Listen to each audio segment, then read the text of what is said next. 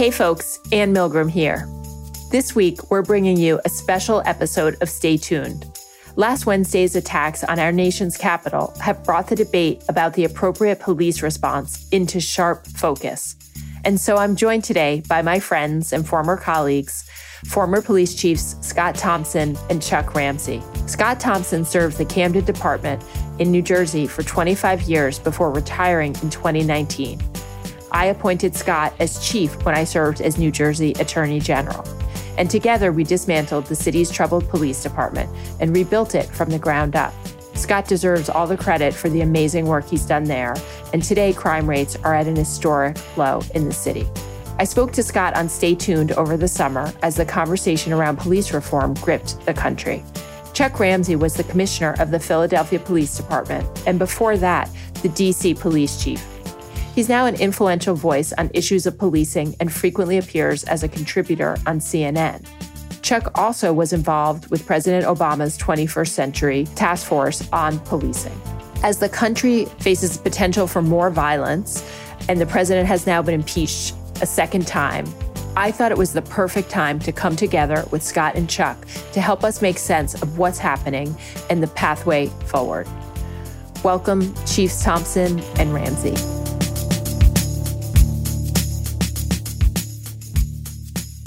There is nobody I'd rather talk to about what's happening in the United States and what happened last Wednesday at the Capitol from a law enforcement perspective than the two of you. You are my two favorite police chiefs in America. And so both of you are now retired, which is why we get to have this conversation. But of course, Chief Ramsey uh, oversaw the DC Metropolitan Police Department, the Chicago Police Department. And I think when I met you, you were in charge of the Philadelphia Police Department at that time. And of course, you were just across the river from Camden, where Scott Thomson uh, was the chief of police for more than a decade. Um, and of course, as, as many of our listeners know, Scott and I worked closely together. And both of you are, I think, your your leaders also just to frame this for folks because of your work with communities. Chief Ramsey, obviously, you were on the president's uh, post Ferguson commission, uh, the 21st Century Policing Commission that looked at policing in America. Um, Chief Thomson has been a leader with working in the Camden community. And so I think a lot of folks, what we, what a lot of us have done is have the first reaction about what did the president do last Wednesday? He was impeached today for inciting essentially an insurrection for inciting violence on the Capitol. The Capitol walls were breached for the first time since 1812. And so, but I think a lot of the attention has rightfully been on the political questions, the legal questions. And there's been some conversations about law enforcement, but this is the conversation in some ways I, I most want to have because as I sat there watching, you know, all of us watched in real time. I watched Chief Ramsey on CNN, and like all of us were watching in real time for hours as the Capitol lay siege. And so I think the things I'd love I'd love to cover today are, you know, why do we think that happened? And I know we're all sort of using the information that we have publicly. What were the errors that took place? What are the questions we should be asking now? And really just getting a sense from both of you in a little bit of depth as to what went wrong last Wednesday. You know, and I guess I'll start you know, I'll start with you, Chief Ramsey, because you know the DC Police Department, you know the Capitol Police. Was it preventable that essentially looks like thousands of individuals were able to enter the United States Capitol? When if we if we were sort of doing a hot wash, which is you know the law enforcement term, something happens, you come back later and you sit in a room and you say, okay, what what went wrong? Where are those points? I mean, where would you where would you start on this?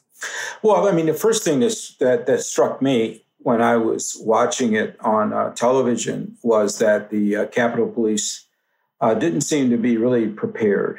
Anyone can get overwhelmed at any particular point in time. It just it depends on numbers, but it happens so easily. Oh, meanwhile, up on the steps of the backside of the Capitol, we're seeing protesters overcome the police. The police are now running back into the Capitol building. We have cheers from the protesters that are watching behind the scenes. This is incredible.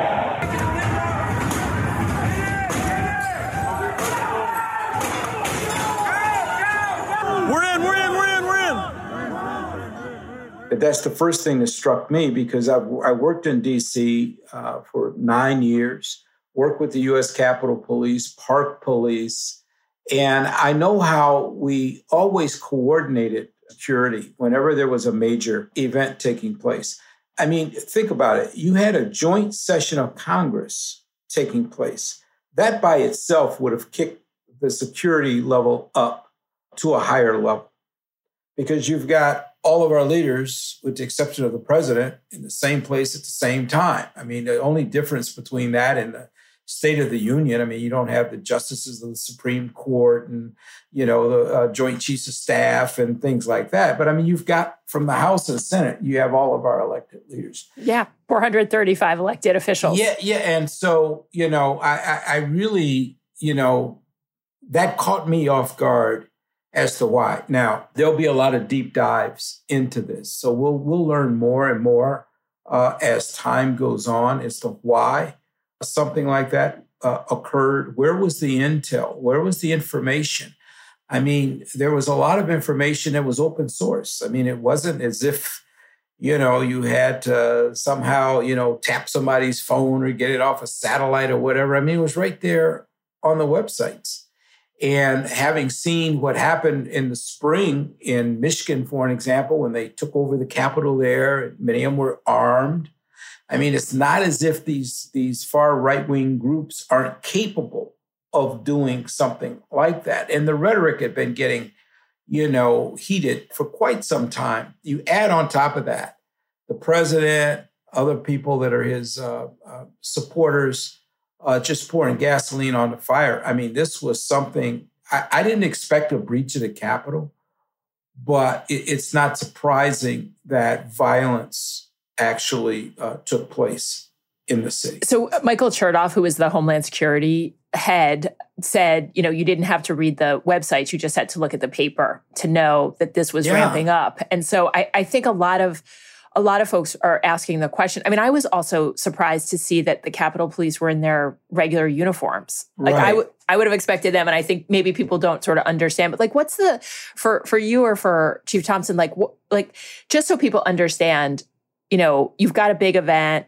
you're going to mobilize. Like, how do you think about the processes, or are there processes in place to figure out, like, what's the level of risk? How should the officers be dressed? How do you think about a problem or a challenge like this? Because I think your point is right that even, I, I think it's actually a great question, which is even not entering the Capitol, just with that volume of people with that existing rhetoric, you would have, without even knowing whether or not they were trying to, I think you would have you would have staffed this probably differently.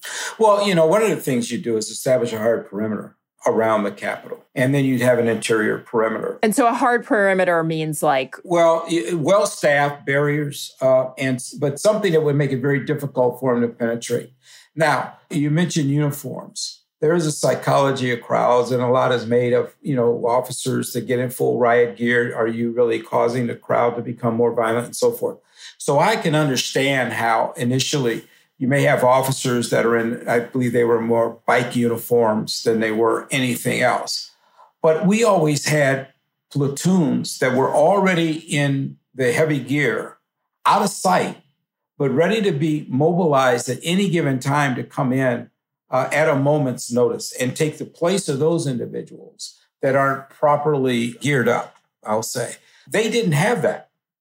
I mean, it, and, and I don't understand why, because that would be normally what you would do is have them in reserve that already have the riot gear on.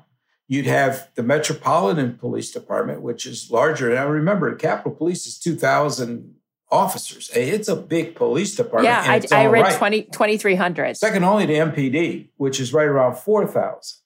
And so between those two agencies, and then of course the U.S. Park Police is always there to assist as well, and more than enough people that would have been available without the National Guard. And I just don't understand why that wasn't activated earlier. Now, understanding the politics of the Hill, and it's not just a police chief that can say, here's my operational plan, here's how we're going to do it. I mean, they report to a police board, which is the Senate Sergeant at Arms, House Sergeant at Arms, architect of the Capitol. You know, so there were barriers there. I saw that. And that's that's different. Like in in Philly or DC or or Scott in Camden, like you would have been the chief of police. You would have made exactly. the call on, yeah. And you just and you tell the mayor, hey mayor, here's here's our plan, here's what we're doing. And that's pretty much it. But in the capital because of politics and and I don't know if there was something else at play. It's possible uh, because something does look a little fishy in a, in a couple areas. But not trying to you know say anything beyond what we know now. It still was baffling I'll put yeah. it that way. I feel like there are a lot of questions that have to be answered. I think uh, it it feels it feels off, and the question is why. Yeah, Chief Thomson. Yeah, thank you for having me on here with uh, with uh, Commissioner Ramsey. And you know, this is uh, unique for me because you you made me and Chuck molded me. We're like your parents. so uh, this is kind of like me being with my two mentors here. Yeah, so I'll be on my best behavior. But no, as a as a law enforcement executive or a former law enforcement executive uh, I, like many people, had a lot of questions as I was watching this unfold. Just knowing that in preparation for an event such as this, or on any given day, the nation's capital, uh, the Capitol building in the nation's capital, is going to have multi perimeter defense in depth, uh, contingency plans, no single point of failure. And where was that? Why wasn't that in place? And then particularly when you when you juxtapose that to the positions or the posture, I should say, that law enforcement had several months before with the Black Lives Matter movement that was taking place. And I mean, I think there's a there's a photograph that's circulating where I think it was on the steps of of the Lincoln Memorial. You had you had a few hundred National Guard officers. I mean, people couldn't even get they wouldn't be able to get up two or three steps, let alone overthrow the entire facility that, oh, by the way, also had all of our nation's legislators in it at the same time. So there are a lot of questions that need answers to. And I, I, I think that this certainly warrants a 9 11 type commission to look into it. Uh, I'm already seeing, I, I, I've seen statements come out that are uh, folks are, are, contradicting each other with regards to the requests for the uh, National Guard, who who said yes, who said no, what were the response times uh, when things were going bad and the call for assistance uh, came out? Why did that take so long? Right? I mean, this is this is an event like like Chuck just said earlier, where we should be able to handle this type of insurgent on any given day, right? Because the, the bad guys are never going to send us a telegram telling us that they're coming. And these were all lessons we learned after 9 11 so that we would be prepared for such a, a, an attack, particularly upon a location that we anticipate that to occur.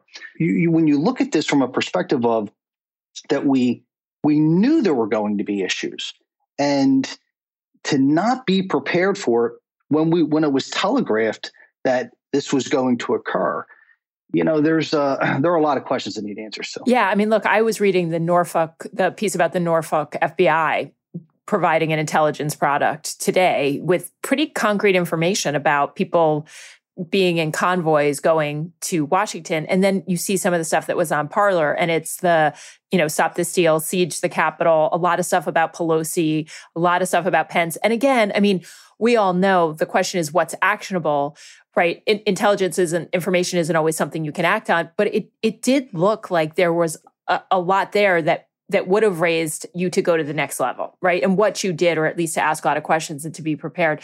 The other thing I think is is interesting is, you know, and and we haven't seen Chris Wray yet. We've seen the deputy director of the FBI, but the initial statement was that there was not intelligence. And then you find out that the FBI knocked on 12 doors, talked to people. There was an effort to arrest the leader of the Proud Boys before this happened. So you know people were taking actions right? And there were they were mobilizing in some ways and that becomes really inconsistent with any argument of being totally surprised by it. And so i i do think there's a need to understand deeper. So how much do you think i mean you you just brought up the the photograph and i think we've all seen it and talked about it.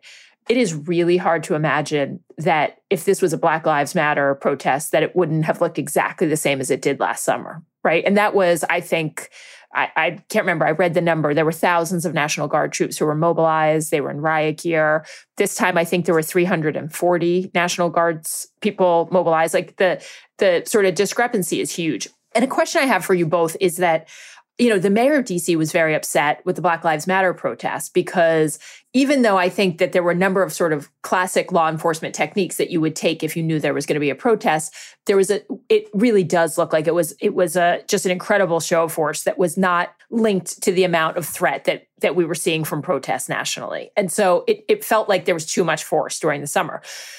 Then what we see is this sort of effort from the mayor and others to basically say, don't send me and and I understand this but I think it may have been an overcorrection, which is don't send me all those National Guards people that I haven't asked you for, right? Like don't don't flood the city with all these folks. And so I guess the question is like in some ways it's it's I guess there's two separate questions. One is how much of this is just an implicit bias going the other way, basically assuming that the sort of Trump supporters who are overwhelmingly white men we're not going to be violent or not going to be dangerous. And then the second sort of flip side is how much did DC and the folks in DC leadership think we shouldn't have done what we did in June? We went too hard. So we're going to pull back now because we don't want it to, we made a mistake and now we're sort of, you know, working off that mistake. Well, there's a couple things there. If, I can kind of jump in. First of all, I didn't criticize the level of, of activation during the summer some of the protests that happened in cities around the country uh, in the wake of the George Floyd murder uh, did turn violent. And so, you know, the level of preparation there, and one could argue if too much or whatever, but I've always been of the school, uh, you know, you, you plan for the worst and hope for the best, you know. But the same thing should have applied on the 6th of January there was enough information out there. You know, uh, the 6th of January was a targeted date. That's when the certification of the uh, Electoral College was going to take place. The president himself had targeted that date. There was a lot of heated rhetoric around that. How could you not be ready at that level, if not beyond? Because again, not only do you have, I mean, the people doing the certification, it occurs during a joint session. So you've got all your elected leaders in one place. That, I mean, I, I just don't understand that. Now, having said that, I'm not trying to get around the fact that there's bias because there was bias. There's no question about that. I mean, you know, the perception of, you know, who's going to be, you know, likely to cause violence and who's going to be more friendly. And if you got a bunch of black folks walk around with signs saying abolish the police and defund the police versus a bunch of white guys with blue lives matter signs and all this kind of stuff, you know, is that a reason to think that one's more dangerous than the other? I mean, I think we learned that you you can't you know you can't just go by something like that you know? So there was bias. There's no question it was bias but they should have been adequately prepared for both. Well this is i guess a question because the the june piece it did feel like they were doing what you would what you just went through the sort of classic things you would do. They had the platoons nearby. They had a, the hard perimeter. They were ready. They were prepared so this is this becomes a question and again i think you know it's a i think it is a legitimate question of there's a process to figure it out right? And there's a certain playbook that you play to your point of like the hardened exteriors and the the uniforms are how you think about it. And the the way i guess the, the sort of question i would have here is like if the process was right in june or at least closer to where you would have expected it to be like it is even more jarring that it didn't happen right. now. Because police departments i mean scott you can talk to talk to this probably but like there's a lot of rules and processes. It's if people imagine like loosely run organizations that's not your police department right? Like they're hierarchical. They have you know standard operating procedures. There's another part of this too. Scott can i just you know i'm over 70 i won't remember if i don't get it in but there's a pol- political part of this too.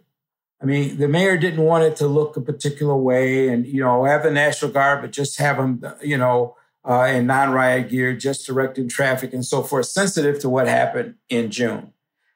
When operational planning should not be done by politicians, it should be done by the professionals that know what the hell they're doing.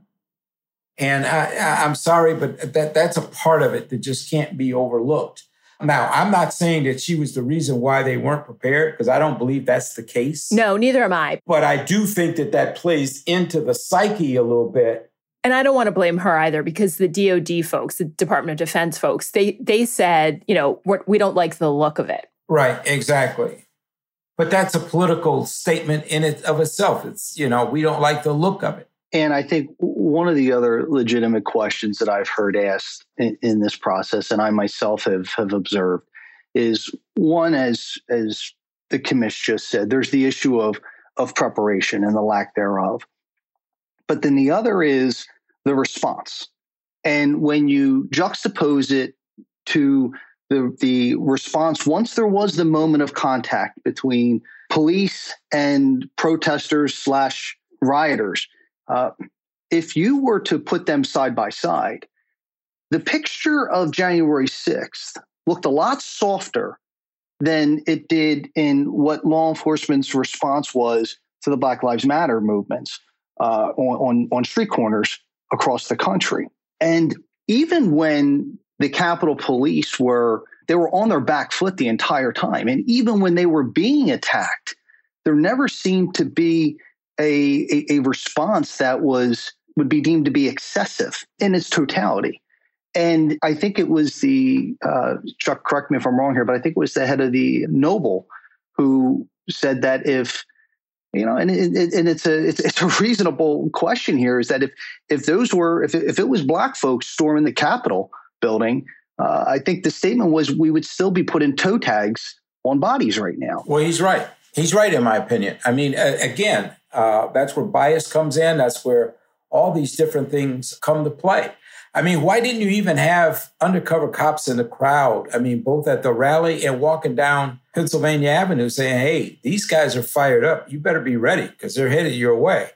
You know, I mean, just simple stuff like that, you know.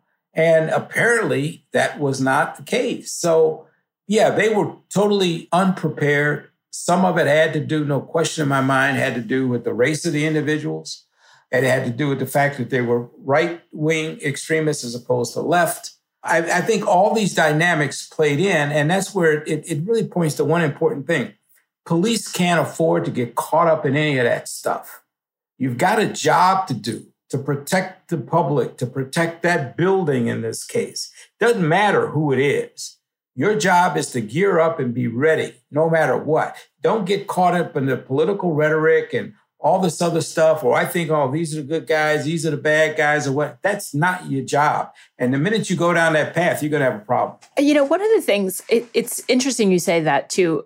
Uh, so I think there are a lot of failures. I mean, there's a leadership failure, obviously, but then there's also, you know, a question of, when I was watching some of the officers, and and we should say some of the officers were heroic and did yep, unbelievable yep. things, right? And you know, we talked a little bit before about Officer Goodman. Chief Thomson mentioned him.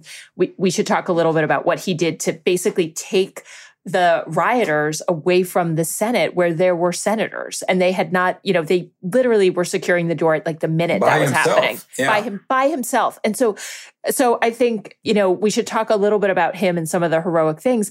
We should also talk about, you know, my experience again with the police is command and control in these circumstances. And that, you know, it looked the exact opposite. There were individual officers, they were, uh, it, it just, they were outmatched. They were like, so, so there's a way in which I think there's huge questions of bias and politics. There's also this question of what happens when you, like, and I don't know if this is a fair assessment. It looks like they had zero control and they just lost control. And so, you know, they lost that sort of leadership and and the sort of training of officers to be in a certain place and act a certain way and do a certain thing that is coming from that command structure. Well, this was a failure of leadership. There's no question about that. The men and women were left short. I mean, it's not their fault they didn't have enough people there.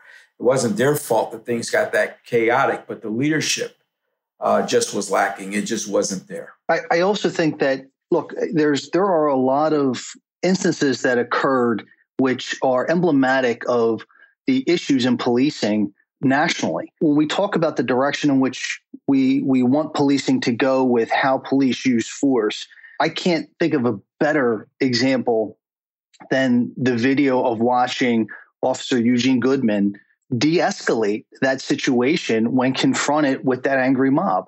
Now, if if he had engaged in a warrior mentality and not a guardian, if he had stood his ground, first of all, he probably would have been overpowered, and now this mob would have been armed with his weapon and all of his ammunition, and no communication to anyone else that this now had taken place. But instead, you know, some people would say, or they would interpret what he did as as retreating, and it was he was tactically repositioning the entire time. Uh, it was it was brilliant what he did and how he did it uh, in a way in which he diverted them away from really what their objective was. You know, he was brilliantly using the Jedi mind trick on these on these folks to get them into an isolated area where he the entire time he was communicating with reinforcements who were then able to come in and they were able to contain that group that had very bad intentions. When you look at that, that is something that if if Officer Eugene Goodman can do that, in, in, in that type of situation, there's a lot of lessons that can be learned for the rest of, of policing across this country. And that I'm quite certain he was scared in that moment, right? But he didn't automatically resort to deadly force because, one, it wasn't the safest move for him. And on top of that, had he done that, in addition to being able to potentially compromise his own weapon over in, into their possession by being overran, there would have been a strong likelihood that if if he did resort to his firearm and started shooting, other people would have been hit that and and and, and would have could have died in, in that instance. So I think that that you know kudos to that. And then you know also when you look at just the, the again, I don't think that in inner cities across the country, uh, I know people I've spoke that have called me from from Camden and saying you know, boy, that I, I don't know if if that would have been handled differently if uh, if those folks looked differently. And you know, people, every major city, every city that's going to have a demonstration is going to be is going to be confronted with that issue of this under response versus over response. Yeah, I agree. I think it's it's such an important point. I also think, I mean, we should talk about for just a minute that there were five deaths, and then there was also a suicide of a Capitol officer. But there were five deaths. Mostly were due to medical conditions. There was only one police shooting, police involved shooting, and so, but there are people who died. And the the thing I was very focused on also were the pipe bombs. There was a pipe bomb outside the, the Democratic National Committee, one outside the, the Republican National Committee. There were Molotov cocktails. There was a the truck that had, you know, the assault weapons and the ammunition. And so I think my my next question for you both is like you look at this and I don't think I understood on Wednesday. I didn't I didn't have all those pieces of information together. I don't think I understood how close this could have come, like how close they actually came to it being far, far worse than it was. And so I'd love to hear like, you know, how how much of a risk do you think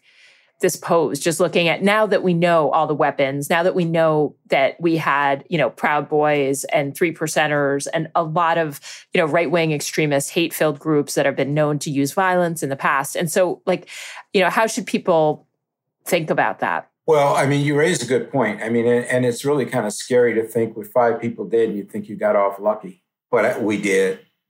It could have been far worse. I mean, if people brought that stuff there with something in mind. That was not an accident. Now, they weren't able to execute it.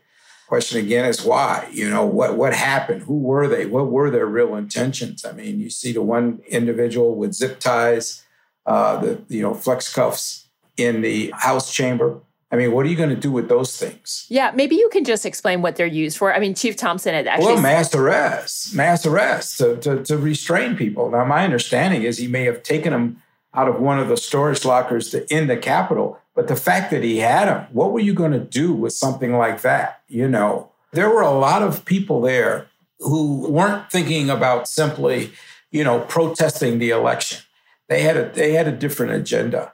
And it wasn't for fast thinking on the part of some Capitol police officers were able to get members to a safe location. Officer Goodman, who thinking very quickly, didn't take them down that one corridor, which would have led them right into the uh, Senate chambers. This would have been a lot, a lot worse. It really would have been a lot worse. And so there's again, and Scott is right. There's got to be a 9/11 type commission. There's got to be a deep dive in this. Let the car, cars fall where they may.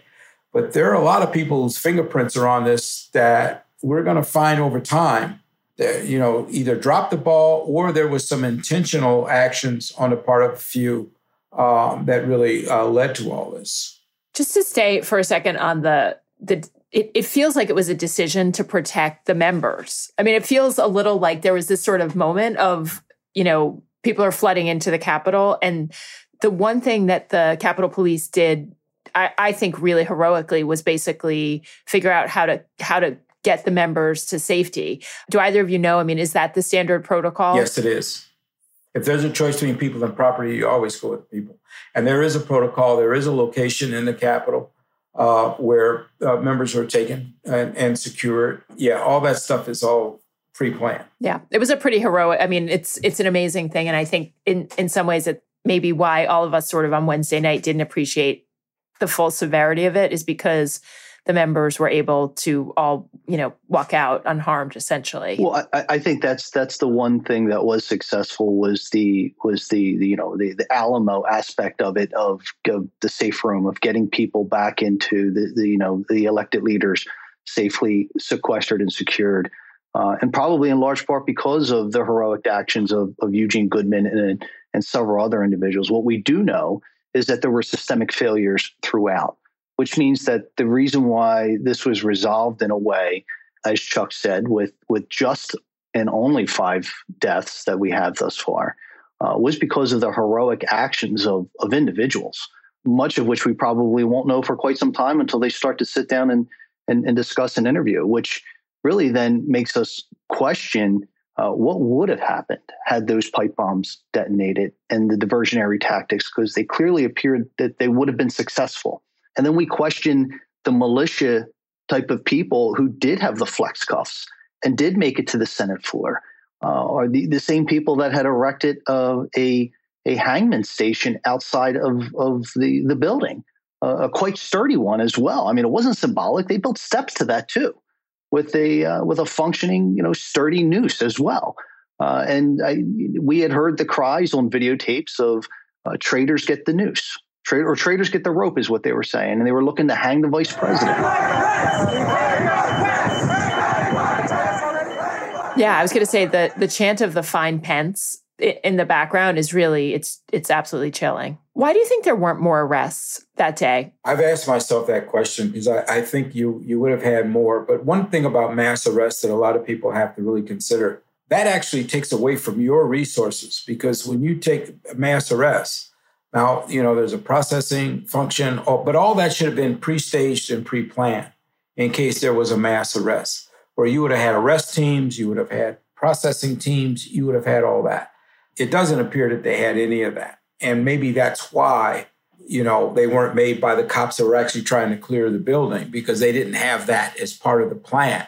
I don't know that for sure, but I do know that that's uh, it, it, does take resources uh, to do that. There was a lot of videotape that they're going through now. They're making a lot of arrests now, but certainly it would have been a lot easier if some of them could have been taken into custody at that moment. But again, I mean, when you're overwhelmed, it's not always the right time to make an arrest without crowd just taking the arrestee away from you or or having you know some of your officers get injured just trying to make an arrest. So i, I wasn't on the ground there so it's hard to say. I share your concerns with in, in question with that particularly after the cavalry had arrived and the situation did seem to be contained. And there was plenty of media cameras set up around the exit and nobody everybody was there was calm calmness. Uh, there was order. It was actually there was an orderly exodus of the building.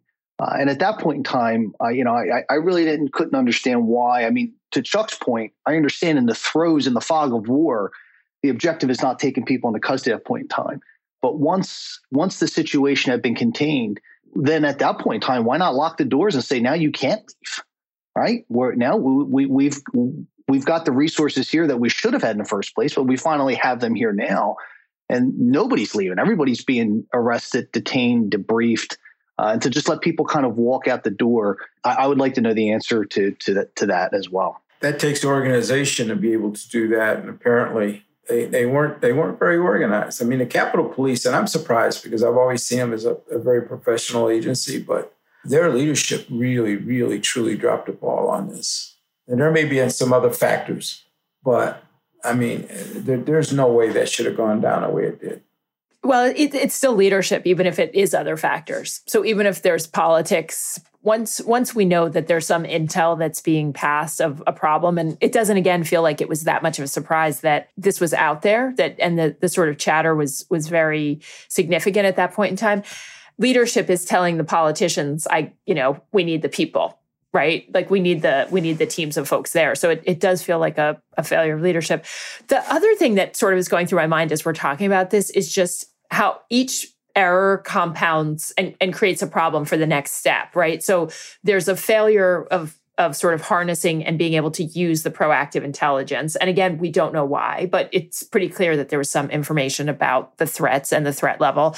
Then there's the just what we would expect as the standard staffing for you know the way that you would approach thousands of people coming to the capitol when you have a joint session of congress. And so those two failures get you to this position where you're very under resourced and you have to make these decisions about do you you know protect the building? Do you protect member like it all sort of do you make arrests? Do you not make arrests? It does feel to me like you know one it, it just snowballed into a giant a giant problem do you think what are what are the other questions you both are asking yourselves? Like as you as you watch this and you think about it, like what are the things that you think like I would like to understand more? The intelligence failures. I mean, it's something I still can't get my head around because it's not like you had to call the CIA to try to get information. I mean, it was out there.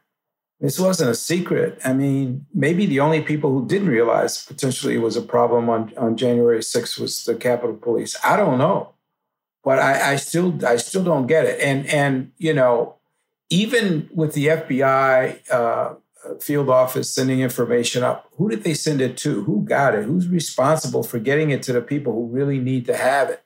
I mean, all these things, you know, I mean, they tabletop this stuff. At least they should. Now, I don't know if they ever tabletop getting a breach inside the Capitol building or not, but they should have. I mean, you know, you, tabletop these things, the what ifs and the worst case scenarios. I mean, there's security around that building, but remember after 9 11, they, they did a lot around the security, but it was mostly for vehicles, you know, uh, even though 9 11 was airplanes. But, you know, I remember kind of wondering about that one. But trying to put a security fence around the Capitol, the architect of the Capitol, dead against it there are security steps that should have been taken years ago that weren't taken. And now maybe it'll be revisited. I don't know. But I think the intelligence failure and the lack of preparation are the two key and why. Somebody had to stand them down, I do believe. I mean, a Senate Sergeant at Arms, House Sergeant at Arms. I mean, where were they? What were they doing? And who influenced them? To stop them right? Especially after if i mean we'll see what what turns out to be the case but it was reported that the capitol chief the capitol police chief had asked for the national guard and it was denied by the senate sergeant of arms and the house sort of the lead law enforcement person there. And that i agree with you it, it does raise the question of did someone you know did someone tell you to stand down? It just it felt i think it's a very very important question.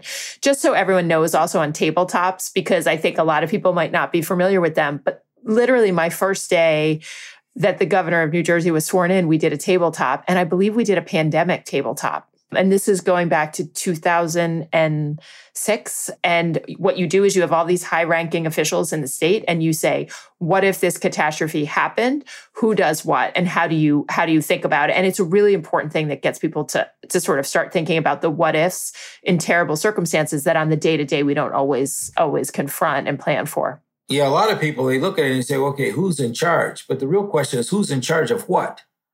I mean, you know, it's it, it's it's just who's responsible for doing what, and everybody being on the same page and knowing how all these things fit together. I know they tabletop in DC. We always tabletop in DC. But. To your point, Anne, there, there were a series of cascading events of failure that ultimately uh, culminates into you know, the loved ones of, of Officer Brian Sicknick, who are now going to be handed a folded flag. And something has to be done about that because that should have never have occurred. I do think that even with full preparation to this, an X factor, which I don't think any law enforcement agency could have foreseen, was the moment when the commander in chief gave the order to take the hill because that gave a magnification to the crowd and to their efforts that I don't think anybody could have forecasted. Now, with proper preparation, absolutely this could have been thwarted. But even even then, it, it would have been it, it would have been that much more difficult because of the permission given to that crowd that day to go accomplish a mission. And not only that, he said he was going to lead them down there. He didn't. But he said, I'll be there with you. I mean, how much more, you know, justification or authority do you need when the commander in chief tells you that? I mean, this whole thing deserves a deep dive. And I don't mean just into the police, I mean in everyone who played a role in this thing, because there's something fishy here that we've got to get to the bottom of, because this is just, you, you just have to know this can never, ever happen again. I agree. And I also think that there's been a lot of conversations about arrests and prosecutions. And so there, you know, 50 plus people have been charged in DC Superior Court, you know, 20 or 30 by the federal government. I do believe that the FBI is out you know, across the United States now, and that they will arrest and charge the people who murdered Officer Sicknick, who, by the way, grew up in the town right next to where I grew up. And you know, it's it's a terrible tragedy that someone who was protecting the Capitol lost, lost his life and was was you know murdered by essentially violent extremists. And and there's really no other way I think I think to see it. But I, you know, I'm a career prosecutor. We've all you know done policing and prosecution, it's not enough to bring individual cases. And I think your point about the 9 11 type commission that looks at everything is a really important one because an individual case holds one individual accountable. It doesn't look at all the things that went wrong. And there are going to be a lot of things that went wrong here that might not be criminal, that just you wouldn't you wouldn't capture if you just did cases. And so I think I've gotten asked, you know, almost every day about the prosecutions and it's super, it's really important. I believe very much that people have to be held accountable who entered the Capitol, who destroyed property, who uh, you know, essentially put put lives at risk. But it's not it's not going to answer the full it's not going to answer the full question. Yeah, you know, after 9/11 we spent all of our time preparing for, you know, a foreign terrorist threat and not a domestic terrorist threat. And I don't think, you know, that even though we knew these these far extreme groups were out there and advocating violence and, and civil wars and all that sort of thing, I don't think we took them serious. I don't think we took them as serious. If that had been ISIS or Al Qaeda saying that stuff, believe me, we would have, you know, it would have been a whole different posture.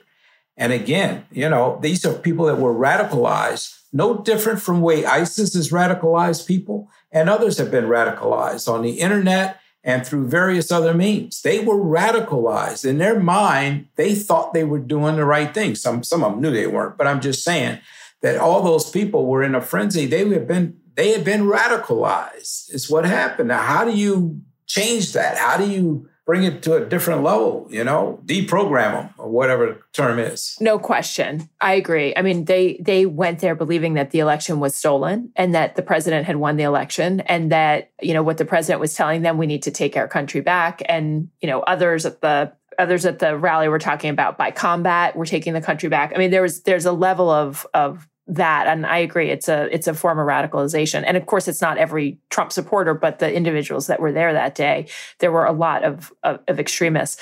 I also I, I think a lot about the domestic terrorism this question of whether we should have a domestic terrorism specific statute that authorizes law enforcement to do more in terms of intelligence because this meets in my view the definition of domestic terrorism. You know people who are you know coming together as extremists and they're using violence to overthrow the government. Um, and here they were trying to stop the electors from having you know basically congress from doing their job of counting the electors votes. But it is an interesting question. When you when you work in the sort of national security space the patriot act and the the federal legislation gave a lot of power to do that type of intelligence collection that is really very very broad and that does not exist in the domestic terrorism space. Now that being said there in my view there's plenty of intelligence out there that warranted law enforcement investigations and and a far greater response and and preparedness here. And there's there's that line between what's protected speech and what's what's hate speech and inciting violence. And i believe a lot of these individuals had crossed it and, and were preparing. But i do think that this part of the conversation is going to be a really important one of like what do we do about domestic terrorism? Well i, I don't know how much more we need to see to start classifying some of these folks for their actions. I mean to be quite frank with you we we looked at what took place out in seattle uh, back during the summer of individuals that had occupied a city block and took that over, and we labeled them anarchists. If I was to do a comparison of that compared to what took place on January 6th, I would say January 6th was far more egregious in those actions. So, when are we, in the in the interest of, of protecting a democracy and protecting the institutions that we hold sacred, going to be willing to make those what may be unpopular decisions of properly identifying those who are the threats to government and putting a laser like focus on them and putting the full weight of law enforcement on them. It shouldn't just have to be people with names that don't sound traditional to what we are used to hearing or you know are, are having a melanin in their skin of, uh, uh, at a darker content exactly like chuck said you know if these these what took place on january 6th and their intentions was an ideology of the exact same ilk, wrapped in a different package of, of being white males with you know beards and goatees and tattoos and saying telling the, the police officers we're with you as they smash them in the head with with fire extinguishers and kill them. And rip their masks off so that they can get the bear spray uh, under there to them. You know, so what more do we need to say? Can I ask a question? And I know it's a sensitive question, but I think it's it's so critical that we have this conversation and think about where do we go from here, which is the number of law enforcement officers who it, it seems every day we hear another story that there was a, you know, Capitol Police that they're investigating, you know, 12 officers for basically either participation in the event or or you know, sort of sympathy towards the extremists. But there are also a lot of officers that came from around the country. And, you know, I, sh- I say a lot, but like, I don't know the exact number, but uh, you know, it's been reported that a number of police departments are are doing investigations, and it's even to the point where a number of chiefs I know went out on Twitter and basically said, "Look, at this point, we don't have someone, or you know, we have one." I mean, it, it became this thing where people were were immediately disclosing it.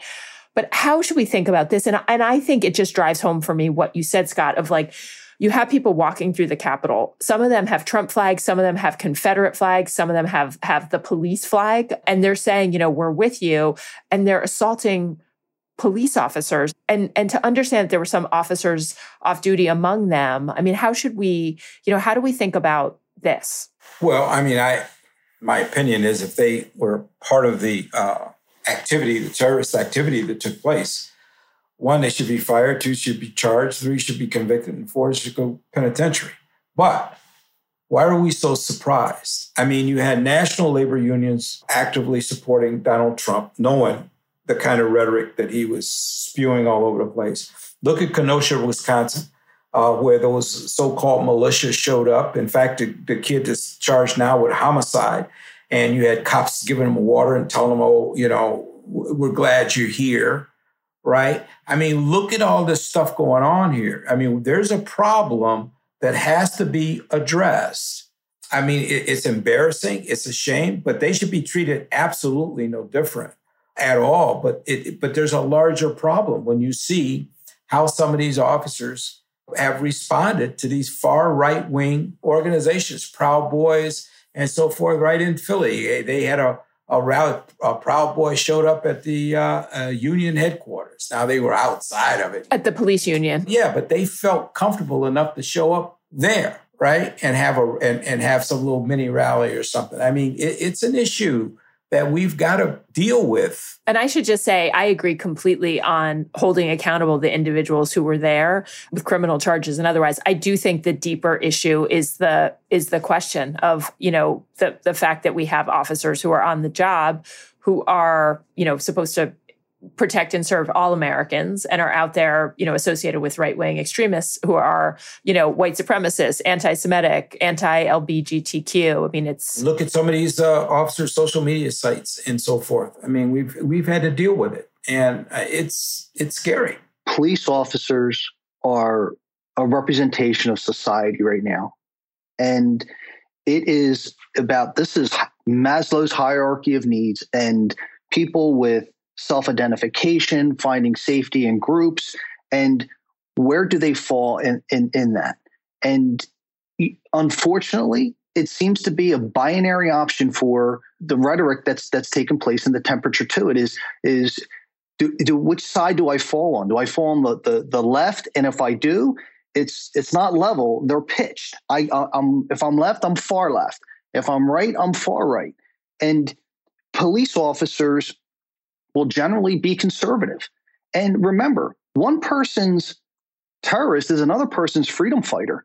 Even if you listen to the interviews of the people that were walking away from the, the January 6th attack on Capitol Hill, their perception of it was something completely different than what a lot of logical outside people who are looking in on and seeing that. And police officers, we cannot pretend as though they're not caught up in that same whirlwind. Are you proud of what happened here today? Absolutely.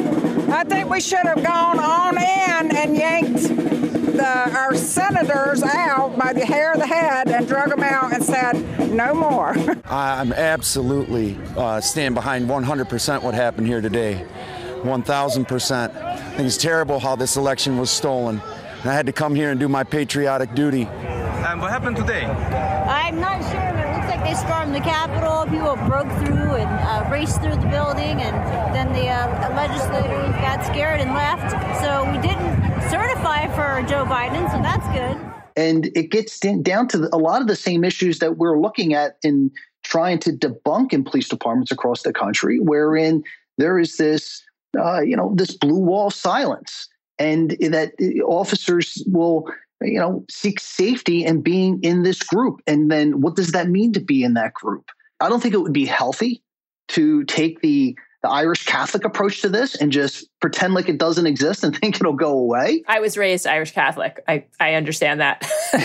As am I, right? And but there has to be a safe space for people to exist within the middle. And that comes from from leadership. And particularly in police organizations, there has to be you know the, how they go about investigating this i think would be a mistake if they were just trying to identify anybody that supported trump and then putting them on some type of internal hit list. But if you are showing support, if you are showing in, in the form of retweets or likes or rhetoric that is consistent with the anti-Semitic, racist, militia type of, of language or postings, then there needs to be consequences for that because there is absolutely no room for that in American policing. Just two more questions for you both, and I'll I'll let you go. I know you both, I'm sure, have had long days. One of the things I've thought a, little bit about is that the the structure of the police departments that you both ran you were the chief and you made the decisions and you uh, you know there were rules that had to be followed state laws or regulations but basically you know you're you're in control and command. The dc structure with the Capitol it is a strange structure. I mean i think if we were building it from scratch we wouldn't build it the way it is where they don't have access to national guard right? There's there's just like they've got to ask political permission. They have this partnership with the metropolitan pd and the park police and others. And generally i think it works and it has worked. And so i guess the question is you know how much should we be thinking about you know they're obviously going to replace com- completely the leadership in the, capitol police which needs to happen and at the house and senate which needs to happen and those three individuals have already resigned. But how much should we be thinking about is the structure you know does the structure work for understanding that we live in this in this world where there are international threats and now there are very clearly domestic threats? And so you know we we, we have to under we have to believe that things like this can happen now that we we've seen it occur well i mean i don't think the structure is going to necessarily change even as a result of this but i do think that authority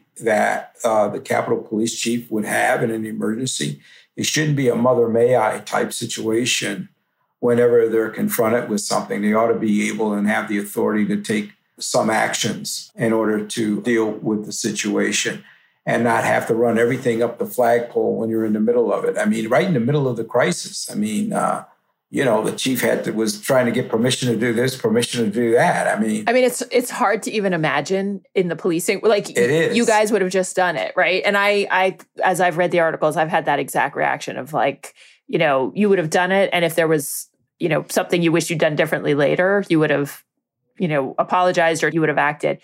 Why do you think there has been no major federal briefing on this? I mean, there's been no real agency briefing. I have no idea, and there's no excuse for it. The FBI, the DOJ, uh, all those players should have been out long ago. Now, I know they had a, uh, a deputy director of the FBI, the ADIC, I think from uh, DC, uh, Washington field office, came out and made a statement on the cases just yesterday. Yeah, he came out. Yeah, on the cases, right. And a U.S. Uh, attorney uh, came out.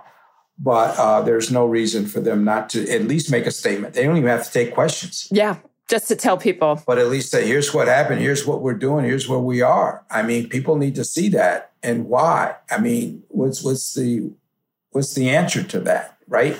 I mean, it's not as if they're camera shy. They've been out on plenty of occasions with other types of incidents, including over the summer, right? They were out. Yeah, I can't, I, I have no idea why this has happened, but you know the the sort of training i had was the worse it is the quicker you go out to talk to the public about what's happening and and where things are and where they're going and what you're going to do to understand what the problems are. And you know look i think there will be plenty of blame to go around. As we said earlier there's going to be a need for a really thorough review but it just seems so strange to me to not have anybody speaking on it at a time where there's a national need to know what's happening. Well it, it was disconcerting on the day of the event and i i remember watching Chuck Ramsey on CNN. And one thing that he had said a few different times is there is nobody that's showing leadership right now. There's nobody that's taking command and control over the situation.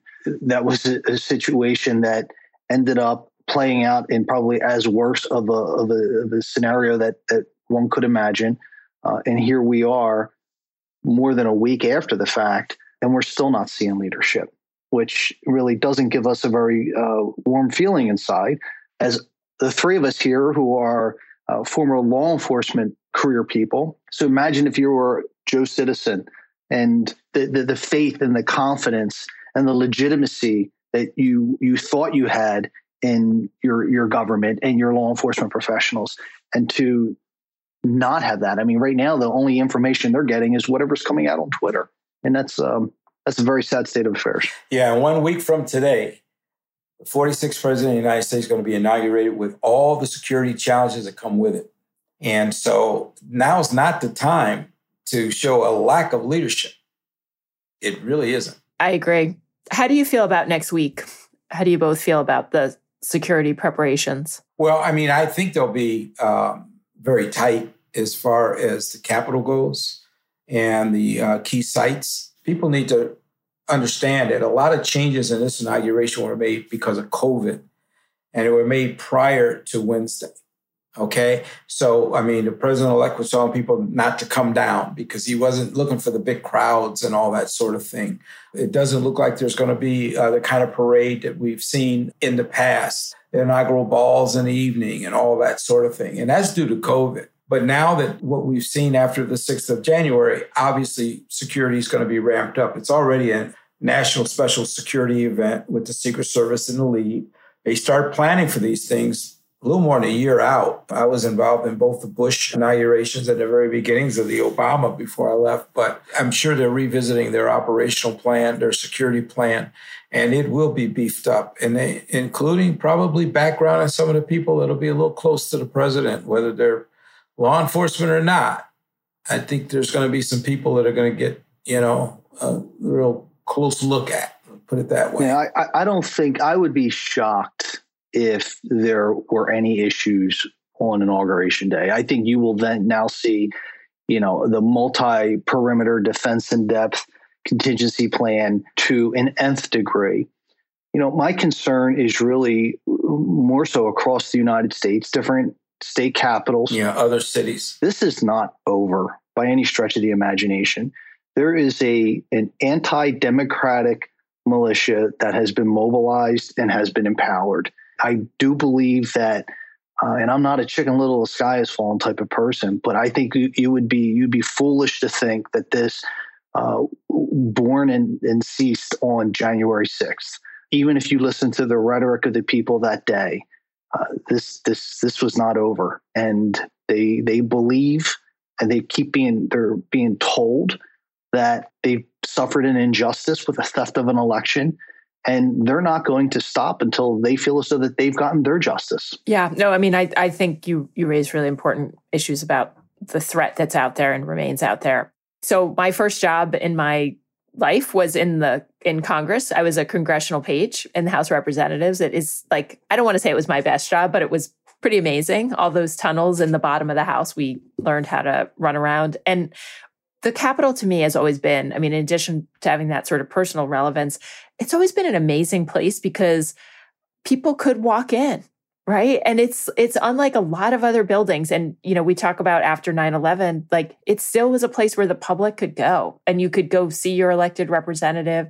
And what i really hope and i think you know it, it maybe it's more of a prayer than a question is that obviously the building has to be more secure and there are a lot of changes that are going to have to take place but i really just you know it is the people's house and the sort of the united states congress and i would hate for us to get to a world where the threat level is such that we can't just walk in that building and look at that amazing rotunda and walk around and you know i i i know it has to be more secure but it, you know is there a way to do that that that it still remains a part of you know the united states i mean we have over 300 million people and essentially you know 6000 or 10000 people have now done something that imperils the ability of all of us i think to to sort of be a part of that that building in the history of of our country. Well, i mean it is a shame but you know it's also the reality of the where we're at right now, it'll still be the people's house. They just may have to enter it through a gate as opposed to just walking up like they once did, you know. I'm okay with that. and I'm okay with magnetometers too. There was a time when the White House did not have a gate surrounding it. You talk to people who grew up in DC that are uh, my age or so, they talk about they used to, you know, play on the lawn at the White House. But obviously, you know, times change. So you have to deal with the reality, still be the people's house, but you have to have the kind of security that you need to keep everyone safe, including those people that want to come and visit, you know, as well as the people who we've elected to represent us in Congress. I mean, this is every, the thing that really bothered me is it's just not a Capitol, it's everybody's Capitol. It's the symbol of democracy in this country. You think of that dome before you think of the White House. When you when you think about, you know, and I think about the times when I was working in and be driving down Pennsylvania Avenue late at night and the sky looked black and that white dome just standing out. And I mean, it would send chills down your spine, even after you've seen it like hundreds of thousands of times. And to think that someone, you know, had the nerve to, to face that, to come in and, and violate it, believe me, it, I, I get upset when I think about that. I think that unfortunately, much like 9 11 altered our country in many ways, think of just air travel and what we are subjected to that you know look there's there's no such thing. The greater the security the greater the the discomfort. And unfortunately it, we, we have to continue as a society to adjust to to the threat levels that we become aware of. And so long as what took place on january 6th uh, you know it would really be ill conceived and naive to think that it can't happen again. So I do think that the comfort level can is going to to change, and if that means that uh, we never have to have another funeral service for uh, Brian uh, Sicknick, then then so be it. You know, I remember on 9-11, just real quick, because I know you want to close. And I, am in Washington, and uh, it was a very, very long day to say the least. And at the toward the end of the day, you know, we did a quick press conference, and a reporter asked me, Chief, uh, when do you think things will get back to normal? And I told him normal's been redefined. It was. It was on th- on Wednesday. It was redefined, and I think we just normal's been redefined once again, and we just need to adapt and adjust to it because it. I mean, that's just the way it is. Yeah, I agree with both of you. Sadly, and it was one of my great sadnesses on Wednesday was thinking that whether it's whether we consider it a failure of imagination that it could have happened or a lack of preparation. I mean, there's so many there's so many problems that that happened that day. Um, and of course, you know, we haven't talked, and I should say this, we haven't talked very much about the president inciting the individuals. We've talked a little bit about it, and it's not that that's not critically important. It's just that today, really, we wanted to have a conversation about law enforcement, and and there were no two people in America I wanted to have it with more than than the two of you. Like you were saying, a lot of people have questions, and there haven't been a, a briefing, and so I've arranged our own briefing from my two favorite experts. So I'm really grateful to you both. Thank you. Thank you. Thank you. Thank you. I just have one final question. When Chuck was reflecting back on his childhood and playing ball on the White House lawn, did, did Lincoln come out himself and throw the ball around with you? Actually, George Washington himself.